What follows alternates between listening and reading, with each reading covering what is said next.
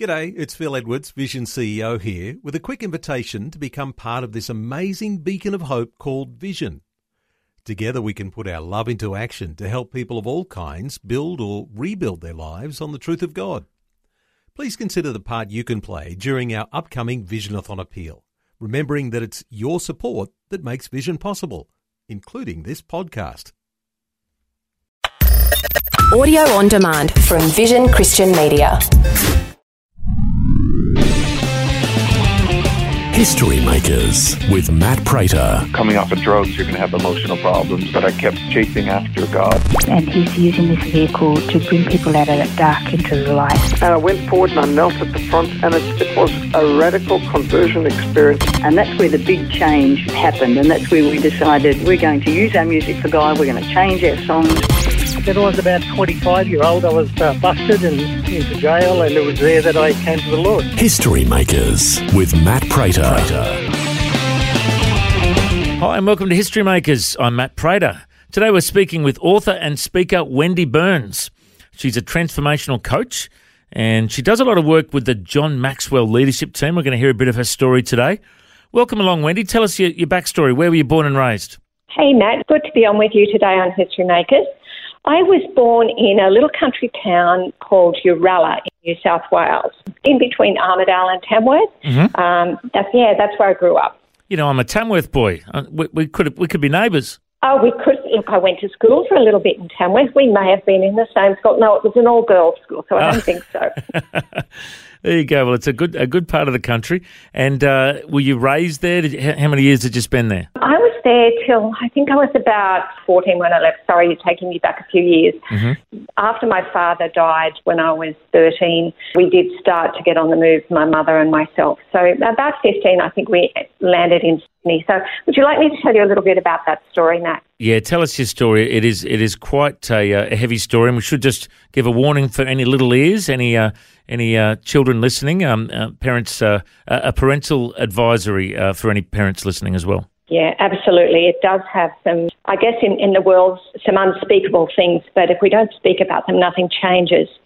So I was born, as I said, in a little country town called Uralla, and my history is from the Gamilaroi people, so that's the, the um, uh, First Nation people from that area. We're a really dysfunctional family, um, three sisters, one brother. Two of them have passed away. Um, by the age of 13, my life was incredibly not okay. It was filled with physical abuse and alcoholism. But this was normal. I knew no difference. This is what life was, and that's what I thought life was all about. On the particular day that really changed my life and defined where I would go, it was snowing. We used to get snow in Uralla. Uh, my parents were alcoholics, not that I knew what that was then, but they'd been drinking all day at a hotel.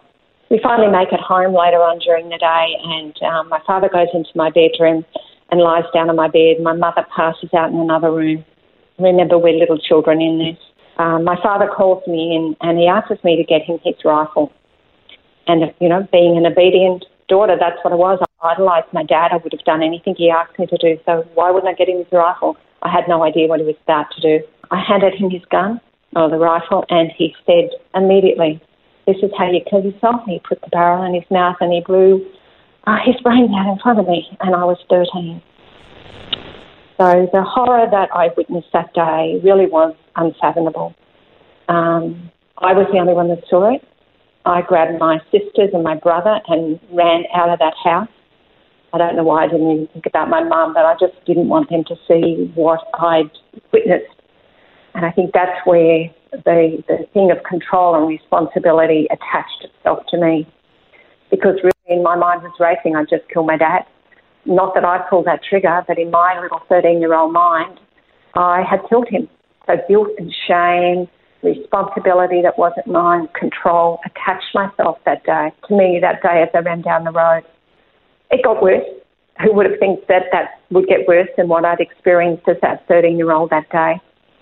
We uh, stayed with an auntie and uncle that night. No counselling at all because I was 13. We're talking many years ago. Stayed with an auntie and uncle. Uh, I was already in that role of responsibility, trying to console my mum, who was devastated. Finally, when she went to sleep, I, I remember getting up and walking through the house crying. I was really feeling a bit um, inconsolable. I was so upset. and my dear loving uncle said, "Come on, come come get into bed with me, and um, let me let me cuddle you, let me console you." And what his way of doing that was to sexually assault me. So not only was did I witness that horror of my father, um, he sexually assaulted me that night.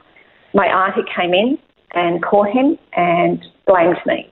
So right then and there, I my heart was in so much pain, and so was my body, and I was 13. Mm. I know it's a, a big story, but that's just a short nutshell of it. Wow. I mean, I can't begin to imagine uh, the trauma that you must have been going through at that time. Tell us a bit more of your journey. Um, what uh, what was your, your teenage years like after that incident? Uh, terrible. My teenage years were pretty horrid.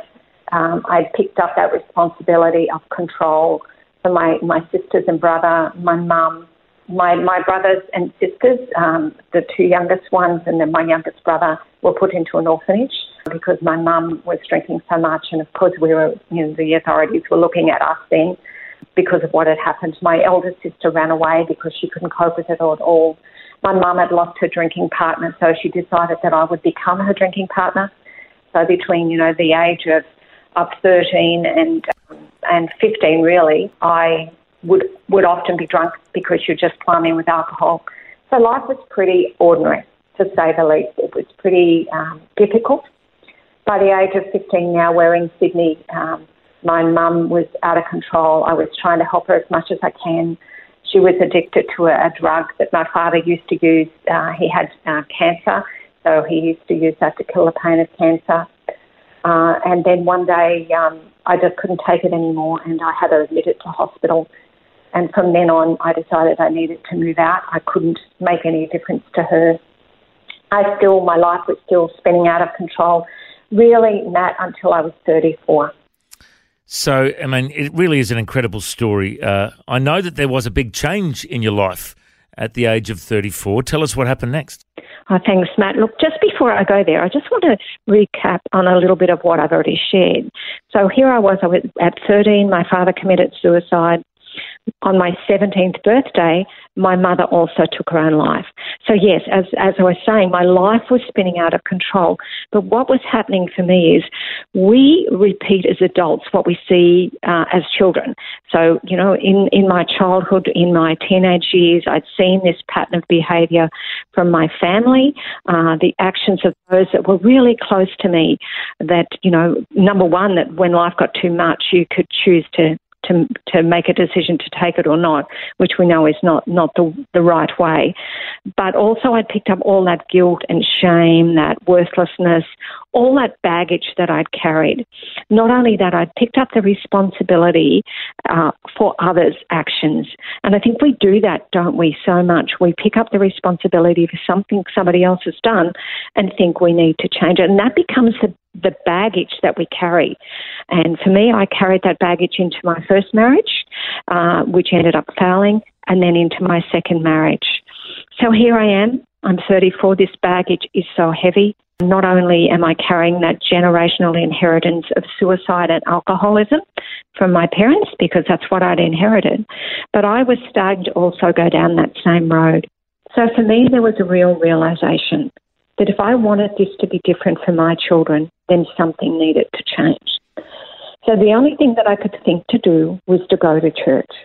So I went to a little Anglican church uh, in Newcastle to these graceful, loving people that uh, I'm sure I turned up there and I was um, hungover uh, because I was developing the same patterns as my parents. One night I was invited to go and listen to a speaker in the city of Newcastle, um, and I wasn't going to go. Why would I do that? But you know, the Holy Spirit moves in mysterious ways, right? When God is calling you, He's calling you. Mm. And I went, and it changed my life. I sat in that pew, and when they did an altar call, I think I was the first one out. I was literally, literally drawn to go out and be prayed for. When God gets our attention, He really does. That night, the lady that prayed for me said to me, your Heavenly Father knows the guilt you carried over your father's death. These people didn't know me. They didn't know my story. Wow. They didn't know the guilt I carried. Yeah, like God got my attention. I, I, there was somebody that knew the guilt that I carried. Even my husband didn't know that. My family didn't know that. So God got my attention that night.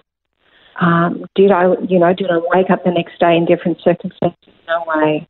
I woke up in the same circumstances, but what I woke up was with a seed of hope that there was somebody bigger and greater that knew what had happened and the guilt that I'd carried. My life changed. And tell me a bit about the journey of forgiveness, because you know there must have been a lot of unforgiveness in your heart from what had happened. How, how did you how did you learn to forgive? Oh, look, that's a journey in itself, isn't it? And it's not an immediate journey, and it's something we do have to. Do. It took me quite a long time because I still had to deal with all the stuff in my life, that baggage, because we know um, our baggage empowers our past and it won't allow us to define our future. So, so forgiveness, it started with my dad, uh, realizing that for me to be free from from still the guilt I carried, even though I'd accepted Jesus, I still had to deal with the guilt. And, you know, for me, forgiving him, but also the biggest thing, and I think it's the thing we really struggle with, Matt, is forgiving ourselves mm. for our role or our perceived role in a circumstance that has affected us or it's affected somebody else. So, forgiving my dad uh, was a big journey. Forgiving my mum uh, for not rescuing me in that and allowing me to be the adult when she was. But then forgiving myself was where the real release came so that there could be a different generational inheritance for my family. And truly, I don't know how you do that without uh, the Holy Spirit and, and the, the, presence of the Lord in your life, because I know that's what uh, was imparted to me to be able to do it. And caring, loving people within my church, uh, my my circle of influence. When I, you know, finally realised that for things to change, then I really needed to um, to go down that road of forgiveness because here I was, 34, made the decision to accept Jesus. It was many, many, many years on that I realised that I still needed to go through this. I still carried. I sat in church, still contemplating suicide. Because the thing about these things we're talking about, that generational inheritance of suicide, guilt, and shame, we don't share it. Why would we share that? because people will think less of us. When we really, that's a lie of the enemy. We need to share where we're at. We need to talk about what's going on inside of us. And that's when the real healing can begin.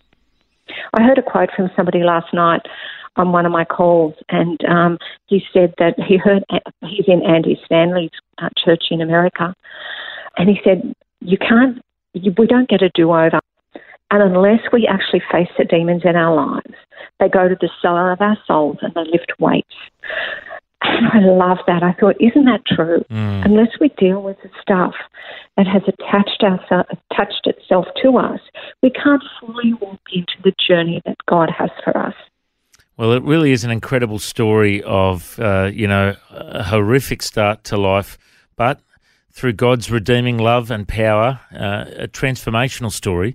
Uh, you've now written a book about it called Remarkable You, and you're also working as a, a transformational coach with the uh, John Maxwell leadership team. Tell us what life's like for you now. Life could not be any more different than what it was as a child. Look, I, I wrote my story because I felt God had led me to write it, that this was a story that needed to be shared. Uh, because we know the power of our story is important. It's a testimony. And you know what, Matt? We all have one. We all have a story that is transformational in some form. Doesn't have to be as big as mine, or it can be bigger or smaller, but it is a story to be shared. I joined, um, I worked in government for 20 years, still working through all this baggage. When I finally left government, I started my own consultancy. And in that role, I realised that there was more that I needed. And as God does, He led me to the John Maxwell team. We call it JMT, and I call it for me, it's Jesus Mission Team. um, I it's uh, it's changed my life. Uh, the minute I walked into the room, the first time I went to America to a certification event, I knew I was home. I knew God had brought me there to be part of this uh, move of significance to change the world, to bring transformation. Uh, and it transformed me. Look, I, I went to Paraguay with John and a small group of coaches uh, to work on bringing transformation to the nation of Paraguay. And you know what? As much as we did transformation there, it, it transformed me because it, it led me to see that there is we can bring about change. And what what I do as a transformational coach is I believe in inside out leadership. What's inside of us matters, and it'll eventually come out of us. So we need to work on what's in us, our values, our moral character, uh, all of those important things so that it then impacts those people around us. So that requires us to have, you know, a, a wise inner circle, you know, to continually grow, to continually work in those areas of character, knowing our values and defining them, and really knowing the purpose that we are here on this earth for. The good thing about these days is that, you know, even though you're based in Darwin and you're a coach uh, in, in that city, you, you can Zoom anywhere, you can Skype anywhere. so if, if people want to find out more, yeah. um, they can set up a Zoom or a Skype uh, consulting meeting with you. Uh, if the Absolutely. the website is wendyburnsconsulting.com.au or they can search up Wendy Burns at Facebook and uh, find out more about uh, this wonderful book too called Remarkable You. Uh, and uh, I just just want to say thank you so much for being so honest and open with us, sharing your story. It's amazing what God has done in your life. And uh, Wendy, I reckon you're a history maker. Thanks for joining us. thank you, Matt. Thank you for having me on the show. If you'd like to hear this conversation again, listen online anytime at historymakersradio.com. You'll also find links to all of our social media channels and you can subscribe to our iTunes podcast. History Makers is a faith based ministry and we want to thank everyone for their generous support. If you've got a suggestion of anyone we should interview, send us an email info at historymakersradio.com. God bless. I'm Matt Prater and my challenge to you now is to go and make history. This year is the 50th anniversary for the Bible League. They're celebrating all that God's done in their ministry and they're praying into all that he's going to do in the next 50 years. Ephesians 3:20 says that God is able to do immeasurably more than all we ask or imagine according to his power that's at work within us. To him be the glory in the church and in Christ Jesus throughout all generations. If you'd like to support the Bible League as they reach the generations to come, go to bibleleague.com.au. Station sponsor.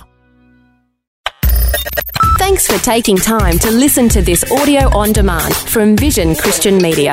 To find out more about us, go to vision.org.au.